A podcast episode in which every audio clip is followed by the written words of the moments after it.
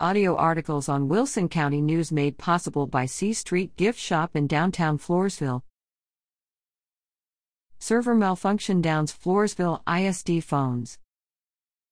A server malfunction is the culprit behind the Floresville Independent School District, I S D, losing external phone service last week.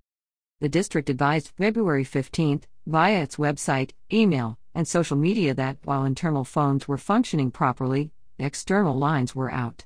Parents and others trying to contact Floresville I S D were instructed to use other methods, such as email. Temporary phone lines also were employed, with numbers posted online and via social media. Service was restored February sixteenth.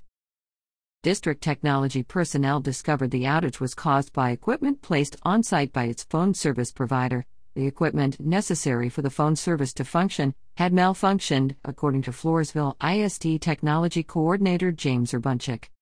A replacement had to be shipped.